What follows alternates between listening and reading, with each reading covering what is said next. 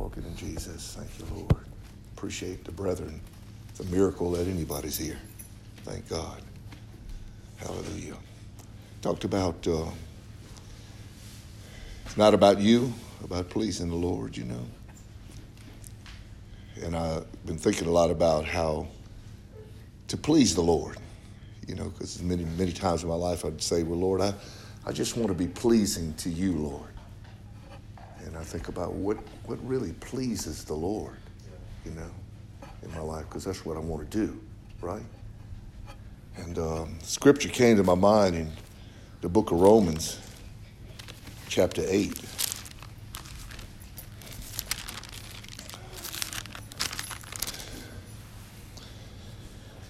In verse 8. Turn there. Be good to, if you got a pen or you can mark it in your Bibles and kind of take notes of some scriptures tonight.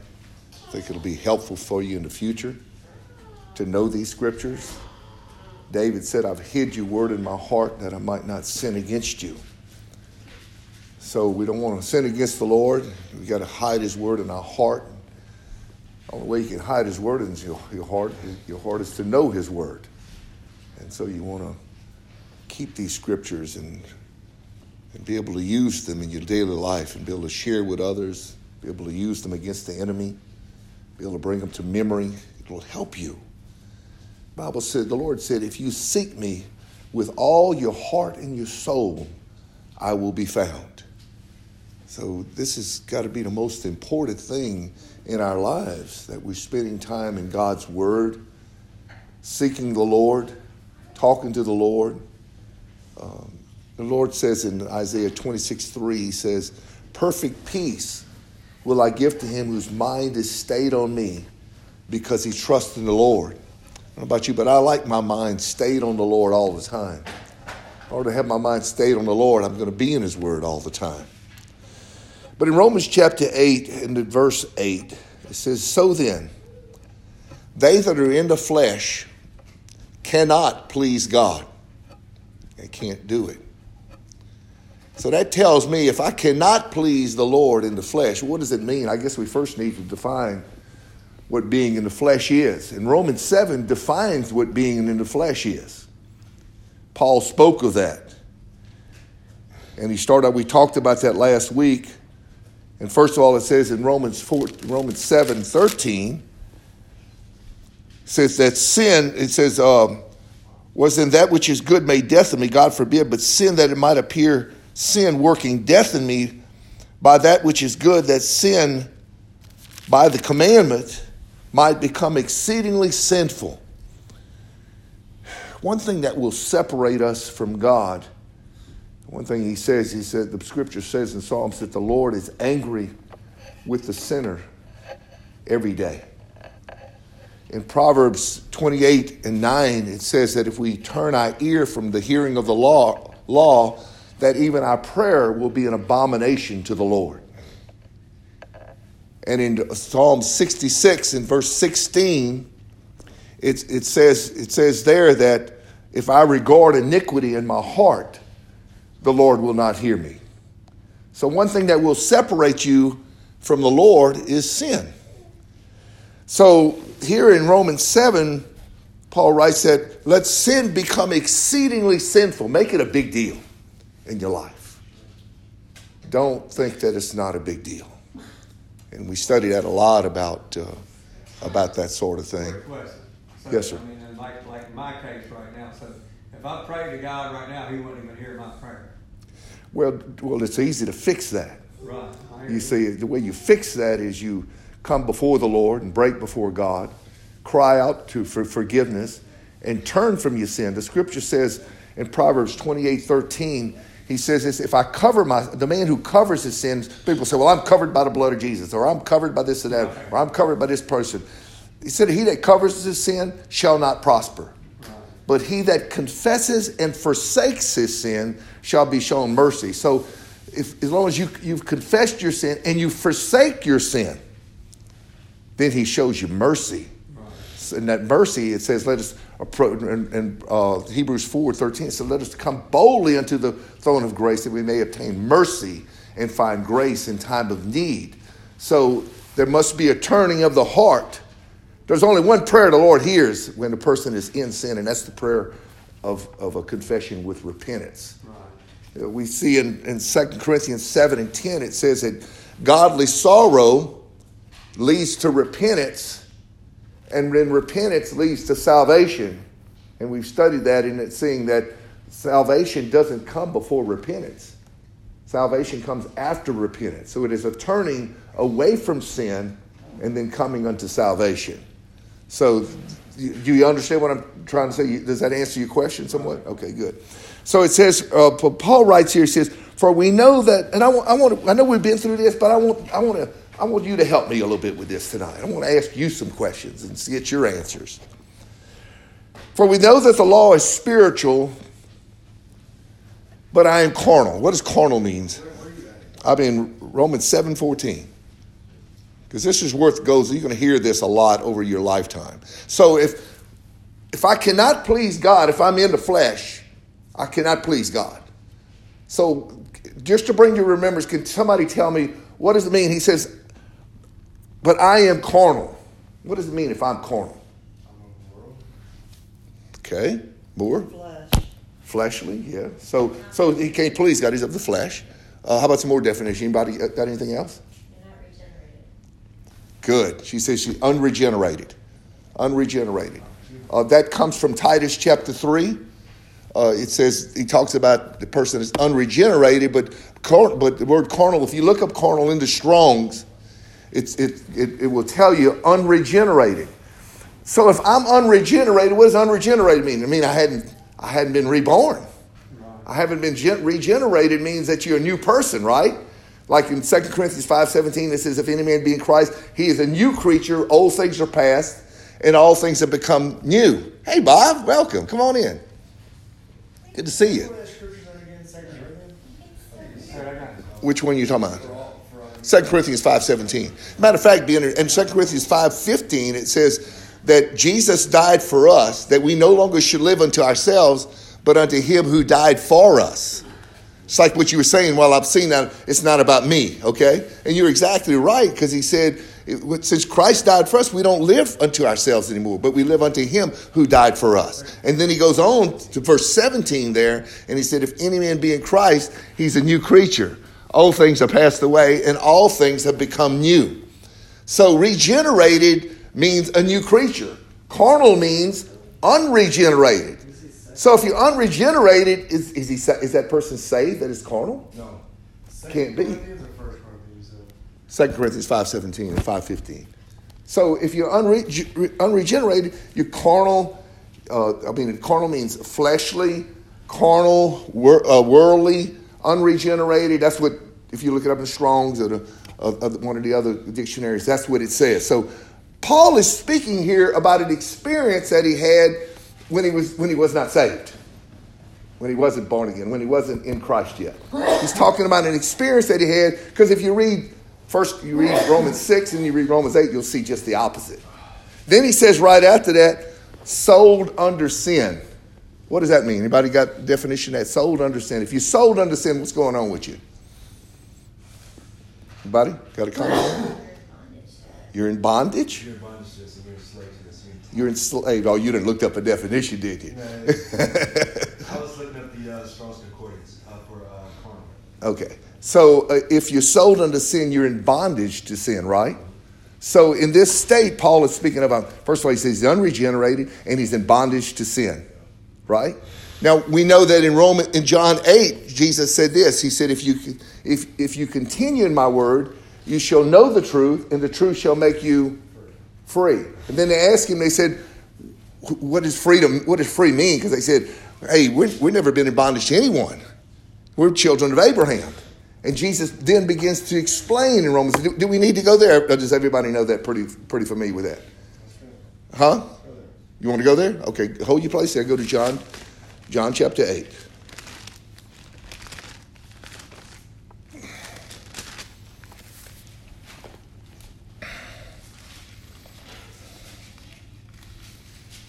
Let me give you a little history of John chapter 8. First of all, it starts off in John chapter 8. There's a woman is caught in adultery. caught red handed in adultery. The scribes and Pharisees bring, bring her to him.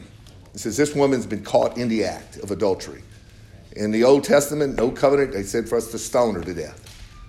And they said, Ask Jesus, what should we do? Jesus went down on the ground. You remember, they began to write on the ground.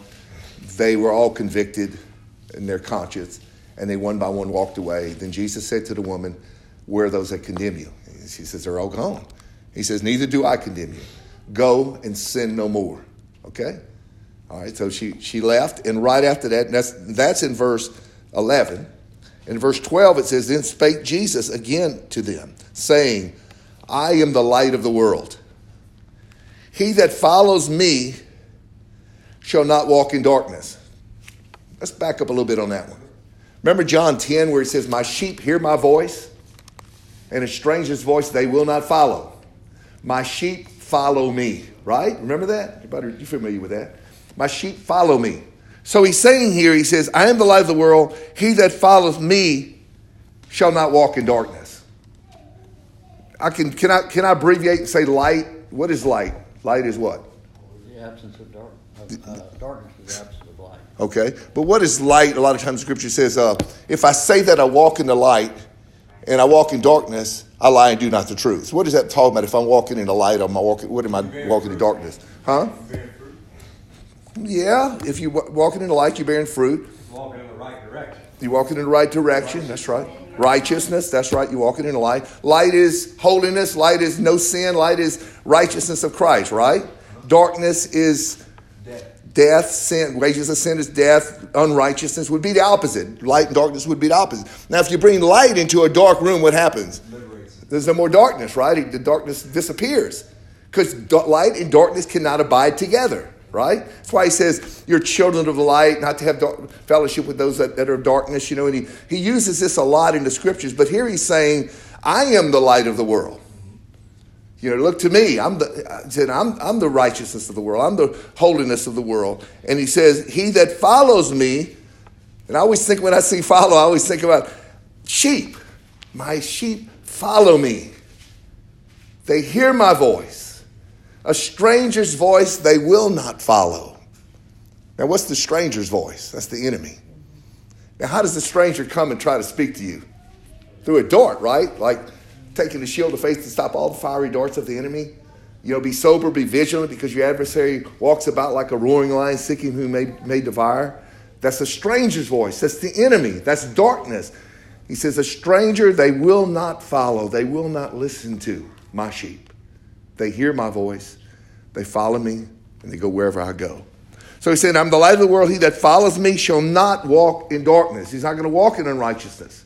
He's like because he's a sheep, but shall have the light of life. Then he goes on further from this. He's talking to the scribes and Pharisees, and I noticed that I can't get out of this chapter without telling you some things that I've been, I've been noticing. This has just been jumping off the pages to me.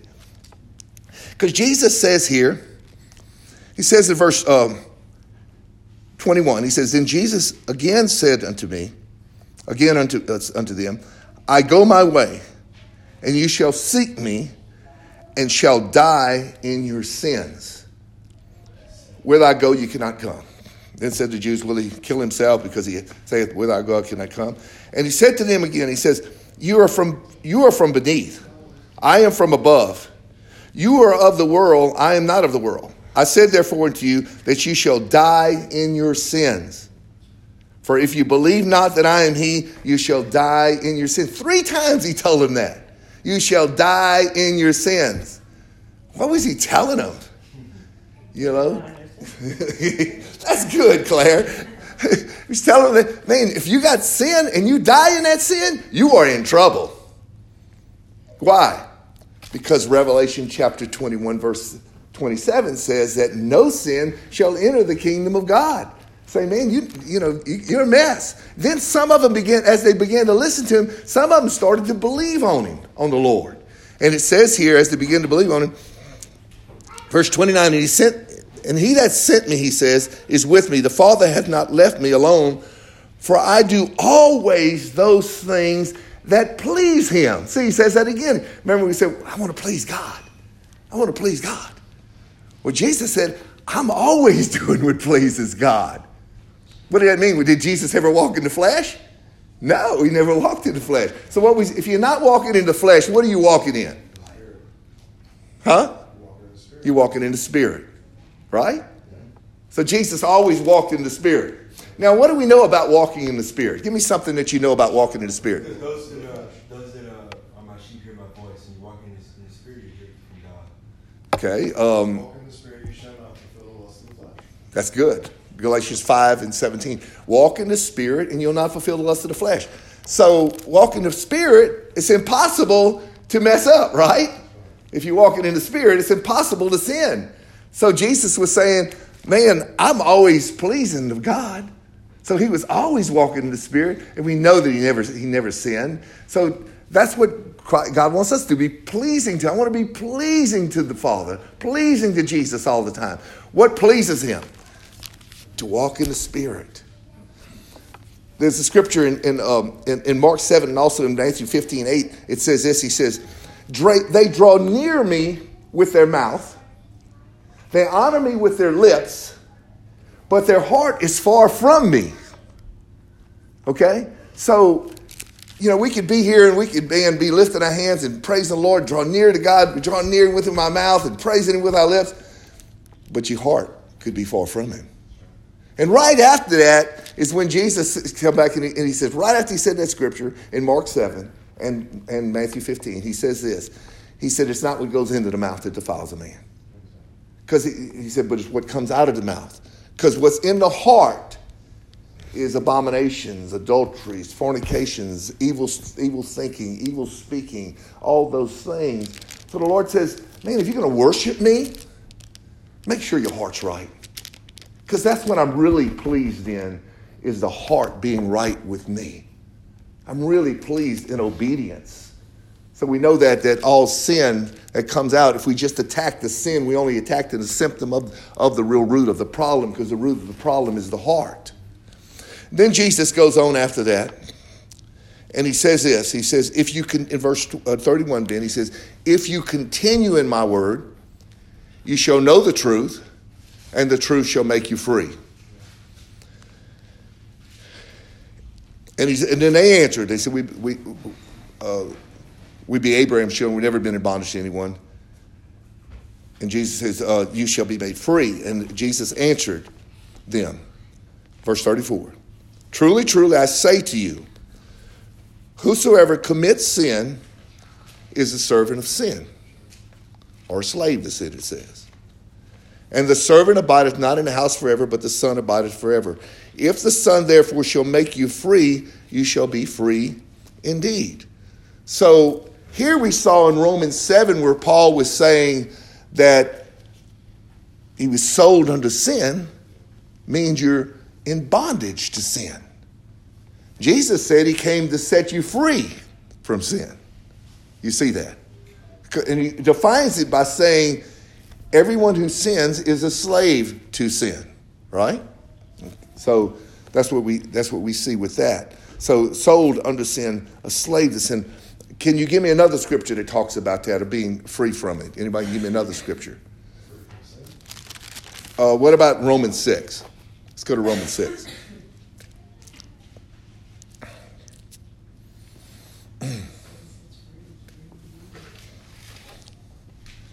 Um, verse 6 Knowing this, that our old man is crucified with Christ, that henceforth we should not serve sin uh, with, with him, that the body of sin might, might be destroyed, that henceforth we should not serve sin. For he that is dead is what? Freed from sin. So when you die in Christ, you're freed from that. Oh, let's go a little bit further. Verse 11. Likewise, reckon you also yourselves to be dead indeed, indeed to sin. So he says, command to God. He says, reckon yourself, consider yourself to be dead to sin and alive to God through Jesus Christ. Then he says in verse 12, let not sin therefore reign in your mortal bodies, that you should obey in lust. Then he goes further than that and he says, verse 14, sin shall not have dominion or power over you. Then he comes on down, and in verse um, 18, he says, Being then made free from sin, you became the servants of righteousness. So you see, what it said in Romans 7 when it said you sold under sin, he was in bondage to sin, speaking of an experience he had. A lot of people, what, what really scares me is a lot of people claim that they're living a, a, Romans 7 experience. What was the Romans 7 experience? He's saying the things I want to do, I end up not doing. Things I don't want to do, I end up doing. You know, that's a, that's a, that's a terrible place to be. That's not a Christian's walk. That's a place of an unregenerated person's walk. A person that's in bondage to sin's walk, like it says here. It's not a Christian's walk. And a lot, yet a lot of them say, well, that's where I'm living, is right here. For he says here, let's, let's go a little closer with it. Uh, verse, uh, verse 17. Now then, it is no more I that do it, but that sin that dwelleth in me. Uh, if we in Christ, the Bible says that God is dwelling in me. Remember, he said in John 14 23, he said, um, If you love me, you will obey my commandments. You know, when, when we look at the word, guys, and we, we have to examine our lives with the word, what the Bible says in James chapter 1. And if I look at the word, it says, if I love him, I'm obeying his commandments, and I'm not obeying his commandments, what I need to do is I need to humble myself and say, God, you're right and I'm wrong. Because I'm not really obeying your commandments, and therefore I really guess I don't love you. And then get it right. But he said, if you love me, you'll obey my commandments, and then I and my Father will come and make our abode in you. We'll live in you. Remember it said in 1 John 4 4, about remember that scripture, 1 John 4 4? Greater is he that's in me than he that's in the world. But yet here we see him saying uh, uh, that uh, there that where, where were we at? There's no more I that do it, but sin that dwelleth in me. He's saying it's his sins that's dwelling in me. Remember we said about light and darkness? They can't dwell together, right? So he's saying sin's dwelling in him, so that's darkness. So you can't really have darkness dwelling in you and light dwelling in you at the same time. So he's speaking of a past experience. Let's go further with that. He says the same thing in verse 20. Then he says in verse 21 I find then a law that when I would do good, evil is present with me. For I delight, see, there's a law there. That's called the law of sin and death. I want to show you something on that. Um, look at verse 2 of chapter 8. Here's the law of the Spirit. For the law of the Spirit of life in Christ Jesus has made me free from the law of sin and death. So I'm free from that law of sin and death. I don't have to live in that anymore. I'm not going to live in that anymore. Christ set me free. In Romans 7, you see he's saying he's a wretched man. A wretched man is a man that's not right with God. And he cries out to Jesus to deliver him. For, verse 3 says, For what the law could not do, in that it was weak, God sending his own son in the likeness of sinful flesh, and for sin condemned sin in the flesh. We talked about that at the house that was condemned last week. Why did he do this? Why did Christ send his son in the likeness of sinful flesh, just like us, same flesh as we came in. Jesus did the same. That, why did he do it? Verse 4 tells you so that the righteousness of the law might be fulfilled in us who walk not after the flesh, but after the spirit. Like you said, Ben, if you walk in the spirit, you will not fulfill the lust of the flesh. You won't, you won't walk in there. So we, we see that in order to be pleasing to the God, to the Lord, we walk in the Spirit all the time. It says later, and if we walk in the flesh, what happens? You can't please God. Um, verse 13 says, For if you live after the flesh, what's going to happen? You shall die. But if you through the Spirit do mortify or put to death the deeds of the body, you shall live you shall live. So you put to death those deeds of the body to live in the Lord. Anybody got any comments or questions so far?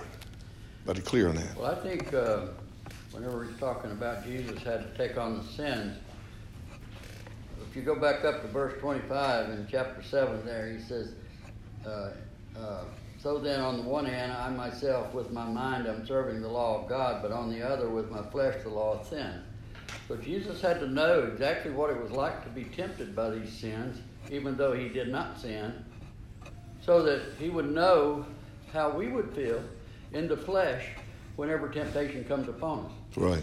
So therefore, if, if all of this, like Paul is saying here, that the law of God is in my mind, but it's the deeds of the flesh that, on the other hand, it, uh, on the other hand, with my flesh, the law of sin, it means to me that we have to exercise uh, in order to walk after the th- ways of God, in order to Walk in the after the Spirit, uh, to take on the Spirit of God, we have to live in that Spirit. Thereby, we have to take control over everything that comes against us and get rid of it.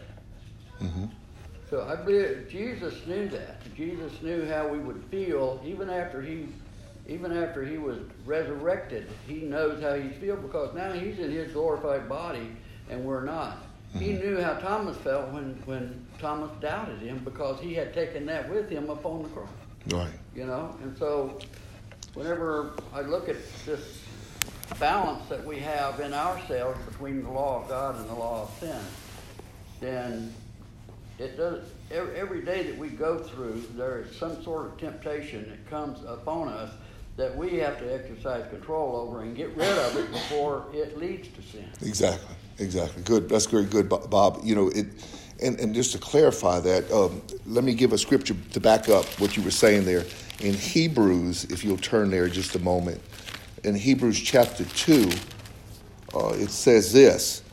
Um, if you get there, that's chapter 2 and verse 14 and 15. It says, uh, For as much then uh, as the children are partakers of flesh and blood, us, he also himself likewise took part of the same. See, the word flesh there, when he talks in even Romans 7 or anywhere, it's from a Greek word which is sarx, which means basically the meat over your bones. It's not that it's some kind of nature thing or something or sin nature thing. It's that these this flesh has cravings. It gets hungry, it gets cold, it gets hot, it get wants it wants certain things. And certain things are permissible from God to- for the flesh. To eat is okay. To get warm is okay. But certain things it's going to want, you have to say no. Right, like Bob was saying, you say no, you stop. You, know, you, you you have that choice to say no or say yes. And when you say yes and give it what it wants, it's something that's not permissible to God, then you become trapped in that sin. You become enticed, it says, because the scripture says every man is tempted when he's drawn away of his own lust or desire. Then he's enticed. He becomes trapped in that sin. Then that sin, sin will bring forth death. But here it says that he took on the same thing, exact thing as we did in the flesh, in his body. And he also himself likewise reported the same, that through death he might destroy him that had the power of the death, that is the devil. Thank God. He destroyed the power of the devil that comes against us to try to entice us into sin. The Bible says in, in 1 John 3 and 9, if we sin, we're of the devil. For this purpose the Son of God was manifested that he might destroy the works of the devil in 1 John 3 8. Then he goes on in verse 15, he says, And deliver them who through fear of death were all their lifetime, we were subject to bondage. To get enticed is to be in bondage to it. The Bible says in, in 2 Peter chapter 2, of what a man is overcome, the same as he brought into bondage into. So if I'm overcome by sin, I become in bondage to that sin. Then if you drop down to verse 18, it's verse, in that he himself has suffered being tempted, he's able to, to secure or help them that are being tempted. So you, you see there, he, he was tempted too, just like us. First 1, 2. Huh? First John 1 as well. First John 1 what? John 1, One in what? uh, What, you talking about? 1, uh, 1 verse 8. Huh? 1 verse 8 through 10. First John 1. Yeah, yeah, yeah. If we confess our sins and so forth. But before we go there, look at chapter 4 in verse 15. Hebrews? No, yes, Hebrews, yes. It says, For we have not an high priest which cannot be touched with the feeling of our weaknesses or infirmities, but was what? In all points tempted like as we are, yet without sin. Jesus was tempted in all points, just like us. And y'all all know the scripture that says in, in, in um, 1 Corinthians 10 13, that says, No temptation hath taken us but what is common to man. God is faithful. So we don't have a unique situation. We think, well, maybe somebody else doesn't have, doesn't understand what I'm going through with this temptation and uh, my, my, my situation is unique and uh, they don't know the bondage I'm in. And no, he says, no temptation. It's all, it's, it's common to man. But God is faithful who will not allow you to be tempted beyond what you're able, but will make a way of escape that you may be able to bear it. So there's no temptation that God's going to allow that, that you can't bear. He's going to give you a way to escape. And if you take that way of escape, you won't sin. Go ahead. Um, my biggest thing when I used to hear that, and I'm kind of going back a second, but when I used to always hear, you know, walk in the spirit, you won't fulfill the lust of the flesh. I'd say, well, how do you actually walk in the spirit to not fulfill the lust of the flesh? And for myself, for me, I like flood my system with worship music, and I flood my system with reading the Bible, because I know beforehand when I used to think it was. Uh, I try to walk in the spirit, but I try to try to walk in the spirit, and I was still listening to secular music, or maybe I was having some long conversations. But uh, I just find myself now today's. I just flood myself with every chance that I get. Ben, that's a good question. I struggled with that for years, wondering, okay, well, how do I walk in the spirit? You know, it says walk in the spirit. I won't fulfill the lust of the flesh. I want to know how to walk in the spirit. The best way to, to find that and, and to understand that, let's talk about what's the what's walking in the flesh. What are you doing when you're walking in the flesh? Okay? So so if you're not going to walk in the flesh, going to automatically walk in the spirit. Okay?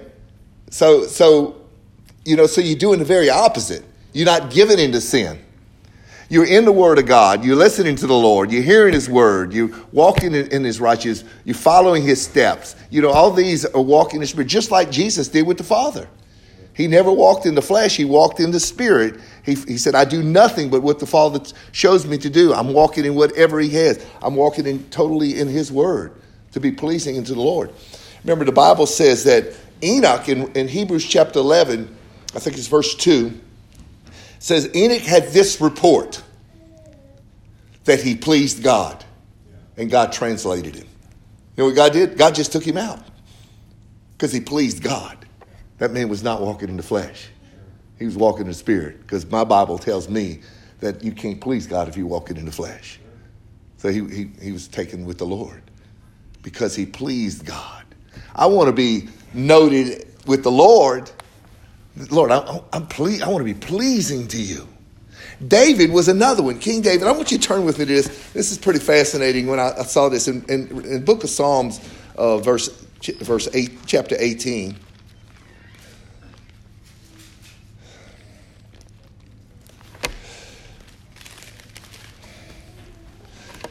and, we all know that King David messed up, right? I mean, everybody knows about King David's mess up. You know, and but King David really sought repentance. If you go through the book of Psalms, it's about a year. He, he, he went, went deep in his repentance.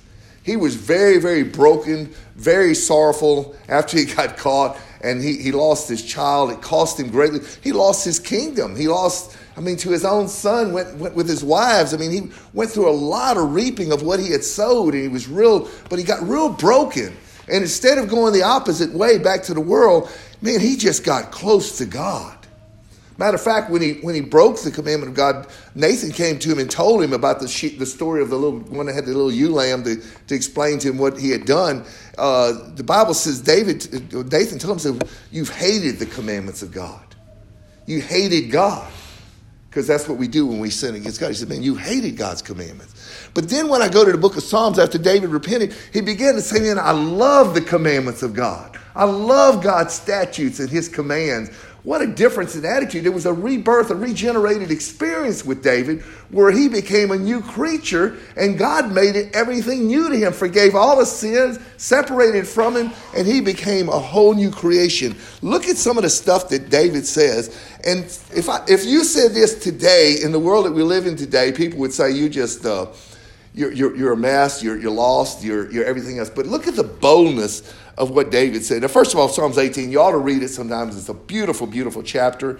It talks about God is my strength, my refuge, my hope, my shield, my, my strong tower, and my uh, fortified city. He talks about God being his, his, his, uh, his protector. And he said, Man, I cried to the Lord. The Lord came uh, out of his wrath to protect me. He jumped, came in a chariot, rode over the hills and in the clouds, and fire was coming out of his nose, and he was angry, and he took vengeance on my enemies. And he goes and he says here in verse 17, he says, He delivered me from my strong enemy and from them which hated me, for they were too strong for me. He admittedly says, My enemies were too strong, but you fought for me and you delivered me from them. But look what he says further down, verse 20. And I want to ask you about it. I want you to think about this. I want you to be prepared to tell me what you think about this. The Lord rewarded me according to my righteousness. According to the cleanness of my hands hath he repaid me. For I have kept the ways of the Lord and have not wickedly departed from my God. For all his judgments were before me, and I did not put away his statutes from me. Look at verse 23. I was also upright. Upright means blameless, without blame, without blemish before him, and I kept myself from my sins. Therefore hath the Lord repaid me, recompensed me according to my righteousness, according to the cleanness of my hands in his eyesight. What do you think about that? what do you think about that?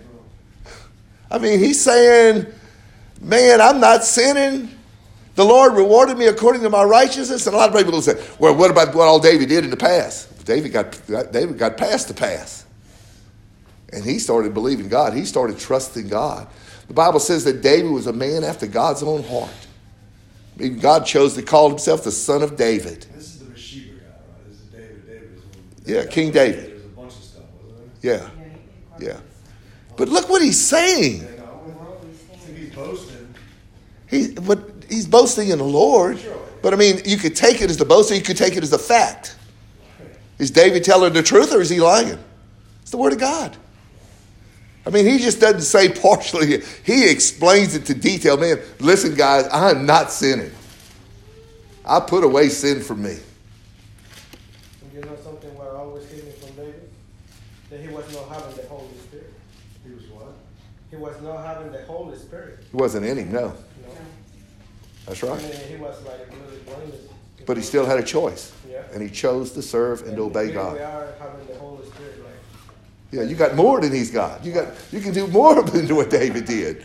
Exactly, that's exactly It's right. necessary to send you the helper, and we have the helper, the Holy Spirit in us, and some people are still messing around, you know.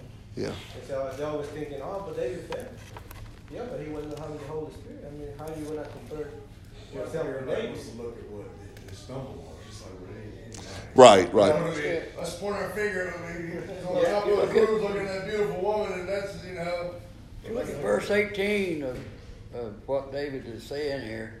It says, They confronted me in the day of my calamity, but the Lord was my stay. We just read that in Hebrews where he was talking about, uh, the writer of Hebrews was talking about that if we continue on, then the mercy and the grace of God would come to our help. And it's, a, it's the same thing that if we stay steadfast and in the Word, like we were talking about a while ago, because whenever Satan was defeated, his spirit, the, the like uh, Paul says in Ephesians, that we wrestle not against flesh and blood, but against the principalities and the powers.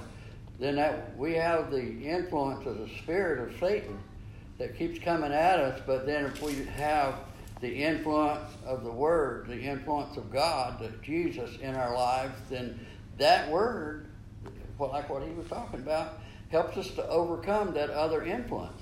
And that's what David is really talking about here. In his righteousness. That's when God Da- David had a David had a um, a real deep experience with repentance. He, he, he really had a deep experience with repentance. And that, Bob, to me, is, is what is the most necessary entity. I think a lot of people go shallow with their repentance. They, they might repent of, um, you know, pornography, uh, and then they have a problem with unforgiveness. Or they got might repent of, of this or that and have, a problem with this. But God won't. That's why that's why the Lord says in 2 Corinthians um, seven ten. He says, "Godly sorrow leads to repentance." And when that true repentance takes place, then the salvation comes. But uh, but a true repentance has to go deep. It's like the, he said, the wise man is one who hears more. It's like likened to a man who dug deep. You know, he went deep with that repentance, so where he got it all out. You know, but we can do a shallow repentance, but then what's going to happen? Stuff's going to pop up later. And then, and what the Lord wants us to do is like, man, go all the way. And David finally did at that point after with Bathsheba's incident, where it looks like, man, he went all the way. Because you don't see another Bathsheba experience with David again. That was it. Because he, he had a real deep repentance. That's what it takes, a real brokenness. David was broken, man. And he, he cried out for days, didn't eat anything, didn't drink anything, cried out. And then, and then he went through all the stuff that came afterwards, you know, rejection from his son, losing the kingship, running out, getting run out, his son taking his wives and, and going uh, sleeping with his wives, all the hurt and the pain. But David came through it, and, and, and he was a different man. So I just thought that was that was uh, kind John and I of were neat. talking the other day, similar to that, about uh, today. If you go to Matthew and read the the uh, the, the uh, three attributes of God are prayer, giving, and fasting, a lot of times today, churches will call for a fast. But whenever you come into personal repentance and you want to get that deep, if you go back and look at fasting back in the Old Testament, what did they do? They ripped their clothes off. They threw the ashes all over themselves. They wore old nasty, sticky sackcloth, and they got into that deep repentance, more mourning for themselves because they had sinned to the point where they had transgressed against God, and they were afraid of Him. They were afraid that He was going to come and smite them. Well, where is that personal? Where is that fasting at today that we was talking about? You don't see a whole lot of people.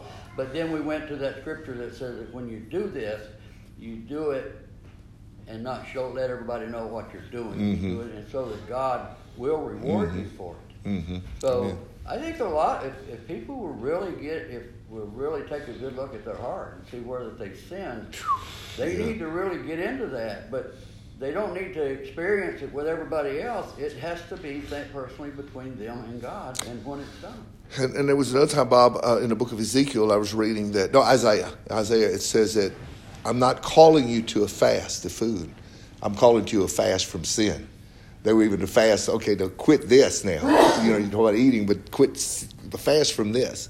So uh, yeah, there's, there's a real brokenness. I agree with you. Yeah, they're really breaking As before we the Lord. talked about, it's, it's like that godly sorrow you were talking about. Yeah. If you get into that godly sorrow, that means that you get to a point in where your life where you just totally Yeah, totally broken. shamed Yeah, and broken over that. You know. yeah. But let's not skip one of my favorite verses, okay. Psalm eighteen nineteen. He also brought me out into a broad place. He delivered me because he delighted in me. yes. Yeah. He delighted in me. Yeah, and, and he delighted in, in him because he was pleasing God. He was walking in the Spirit. Anybody else have anything to say on that we go further? Praise the Lord. Um, I want to ask you another question. I want you to think about this before you answer it. Did Jesus ever say, or was he a friend of sinners? You you hear people, you got songs out there that says Jesus was a friend of sinners. And you hear about that. Was Jesus, or did Jesus ever say he was a friend of sinners? Or who said Jesus was a friend of sinners? You're not allowed to say, Cedric. Okay? Because I talked to him about it. Was he or was he not? There's a lot of times. When he's meeting with the publicans and he was sitting with the sinners and, and people were like freaking out a little bit. Huh? But he was talking to them. He, he was surrounded by Yeah, yeah, well, his disciples and followers. Those Yeah. were his friends. That was his inner circle. All right, let's go to Matthew. In the world, but not of the world. Let's go to Matthew chapter 11. Not only was friends with them, but the, the world has gotten their songs against the sinners. Matthew, what? 11. I mean, I think they're just basing that off the fact that he died for them. He probably kind of That one had there some kind kind of of affection affection towards towards them. them. Where at? I, I just want to share this with you because I want to show you, um, and I'll just be perfectly blunt. I want to show you how things can get twisted, and people can say things that are really not scriptural, and it sounds good, and people just accept it and go along with it and think, well, that's the way it is, and you may even get, have this used against you. I knew one person they used this against him and said, well, well, Jesus was a friend of sinners. You know, so we're all sinners, so we, you know, we just be friends with, with sinners. But was that really true according to the scriptures? Let's look at uh, Matthew chapter 11 and let's go to verse 18. Um, Jesus says this, you're probably familiar with the scripture, but you probably never really looked at this close, maybe. For John came neither eating nor drinking, and they say he has a devil. That's right. Let's say it again. John the Baptist, he came neither eating nor drinking, and they say he has a devil. He wasn't. He didn't drink alcohol, and he didn't. Um, he didn't eat normal food. He ate locusts and wild honey. Okay, so he said he came neither eating nor drinking, and he has a devil.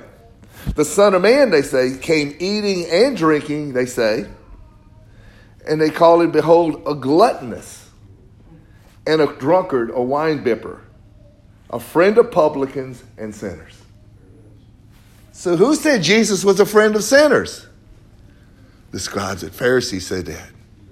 Why don't they report? Why don't they re- repeat also that Jesus was a drunkard? Jesus was a gluttonous. They take that verse out of here and they use that to say, "Oh, you see that Jesus was a friend of sinners." That's not.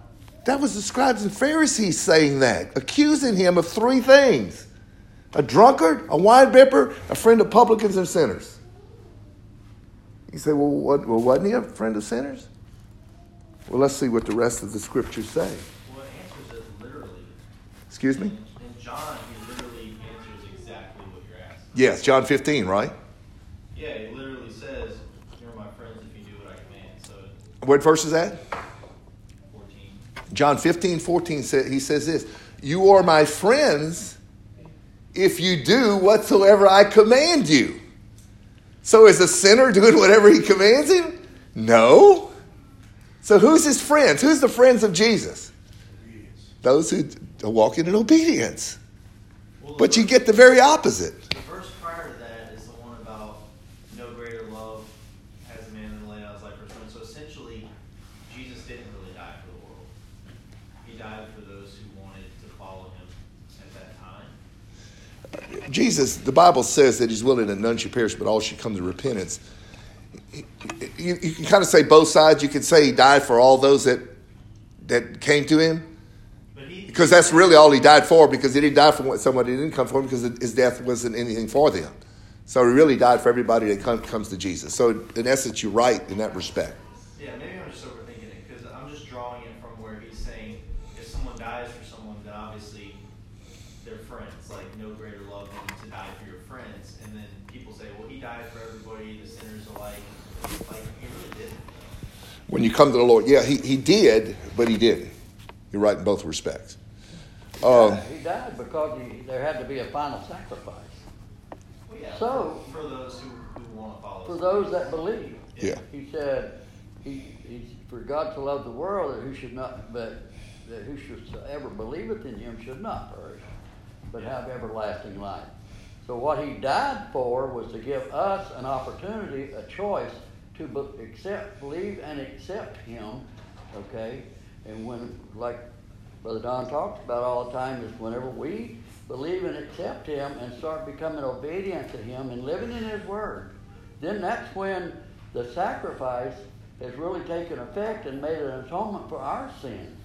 But for every, all the sinners out there, that's not going to have no effect until they actually believe Him and start living in His living in His Word, taking upon His image and His the way He is. Couldn't we And- still make it to heaven prior though, with animal sacrifices? Yeah, the, the difference was then is is in Hebrews 10, it says the blood of bulls and he goats could never take away sin.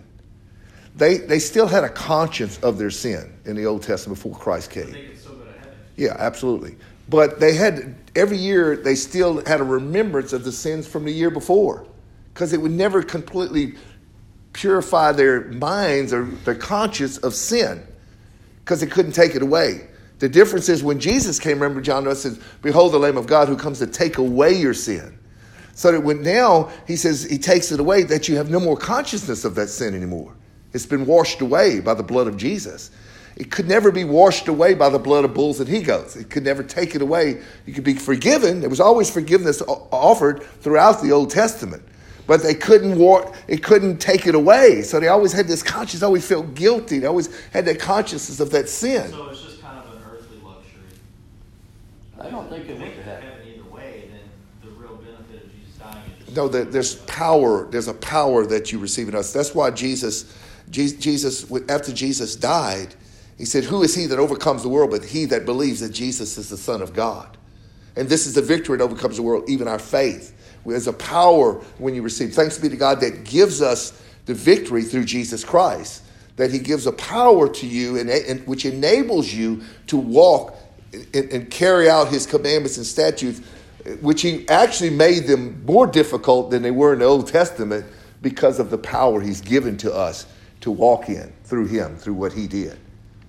It was his supreme sacrifice that washed our sins away and empowers us to be able to live that life in him, that abundant life, and over, as overcoming all in our lives. I don't think they really went to heaven. They the, the, They went down, they went to paradise. They went to paradise, but when he became the final sacrifice, Yeah.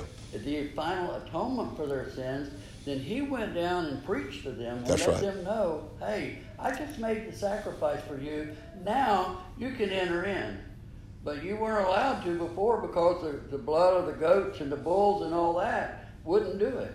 It had to be on an annual basis that they went and, and, and did an atonement. That's when the priest walked in, sprinkled the blood on the Ark of the Covenant, the mercy, mercy seat. But when Jesus died on the cross and became the sacrifice, he became the mercy seat. The blood was on him. And whenever that happened, then he was able to go down into the depths, into the paradise, and preach to them and say, hey, now you're free. Now you can go because you have no more sin. It's over. It's finished. I have defeated Satan. He can't bother you anymore. So there you go. That, See, that and- time, and- the place burst open, and actually, his the power that he possessed when he went down there, he set them.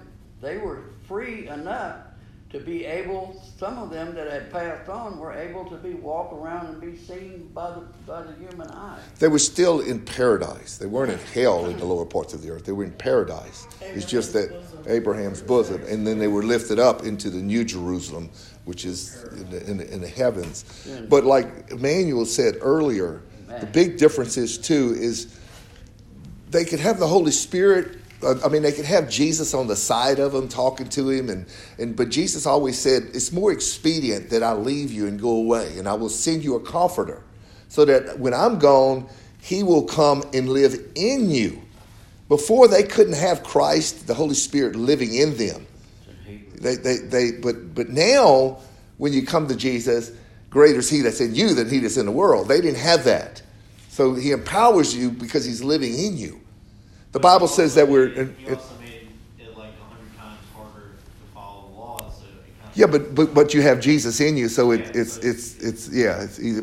With man, it's impossible to walk with the Lord, but with God, all things are possible. Is what He told the rich young rich, rich young ruler. Yeah, it remember? just seems like back then, before the Holy Spirit came, it was way harder to actually get as deep in sin as now.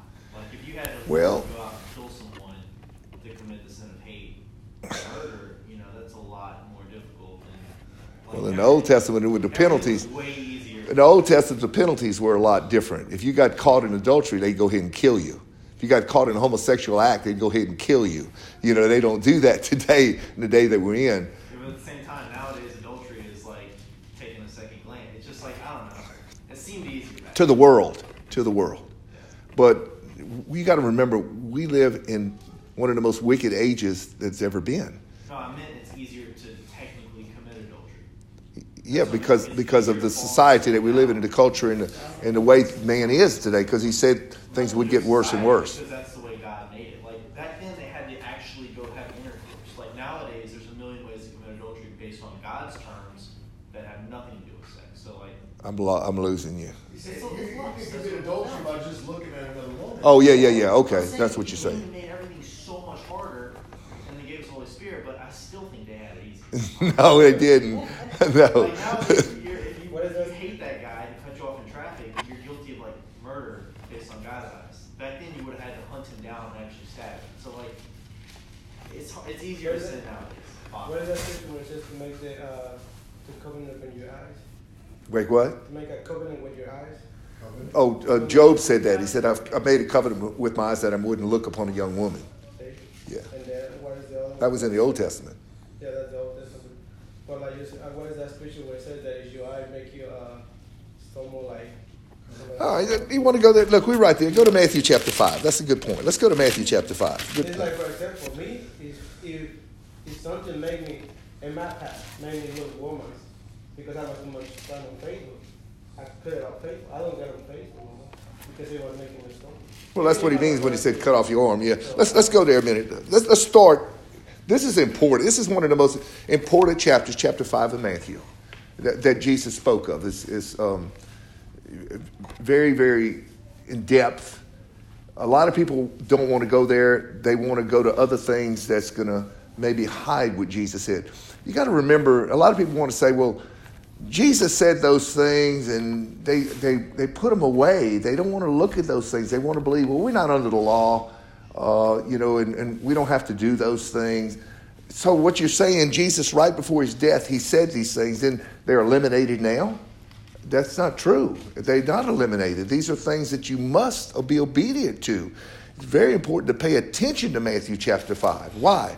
Well, first of all, if you go there, it says, Jesus said in verse 17, Think not that I've come to destroy the law or the prophets. I'm not come to destroy it, but to fulfill it. For verily I say to you, till heaven and earth pass, not one jot or one tittle shall pass from the law until everything is fulfilled. So he's saying the law's still there, this moral law that he's talking about. You still can't kill or steal or, or, or commit adultery, all these things. These are against the law. These are against the commandments of God.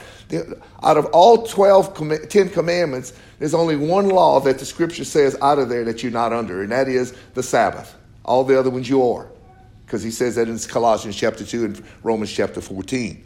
But he goes on here and he says, verse 19, this is the verse that really gets to me. Whosoever therefore shall break one of the least of these commandments and shall teach men so, he shall be called the least in the kingdom of God. If I teach you that it's okay for you to sin and break one of the least of God's commandments, to covet your neighbor's watch or something, oh, it's okay, you know, God covers that, you're not under that law, you're okay, then I'm going to be called least in the kingdom of God. Then I'm not going to be in the kingdom of God, I'm going to be called least up in there. That's how bad you're going to be talked of. So I take that very, very seriously. And but whosoever shall do and teach them, the same shall be called the great, great in the kingdom of God. I want to do it. I want to teach them because I want to be called great in the kingdom of God. For I say unto you that except your righteousness shall exceed the righteousness of the scribes and Pharisees, you shall in no wise enter the kingdom of God. Paul said that he was a, he was a, a, a, um, a Pharisee. He was a Pharisee of Pharisees in Philippians chapter 3. He says concerning the law, he said, I was blameless. I kept it. Now, here Jesus is saying, Your righteousness has exceeded that man's righteousness that kept the whole law. That's what he's calling you to. And you're like, Oh, God, I got to do that? Yes. And then he begins to break it down, but like Christian said, he makes it even more difficult for you. So here's something new that he's giving. He's giving something new that they didn't have in the Old Testament. Some new commands for you that God's laying out for you. Look, and before, you know, you think you have these commands, but now I'm going to tell you what you need to do even further. He says in verse 21, You've heard that it said by them of old, Thou shalt not kill, and, the, and whosoever shall kill shall be in danger of judgment. But I say to you that whoever is angry, not just killed, but angry with his brother without a cause shall be in danger of judgment, and whosoever shall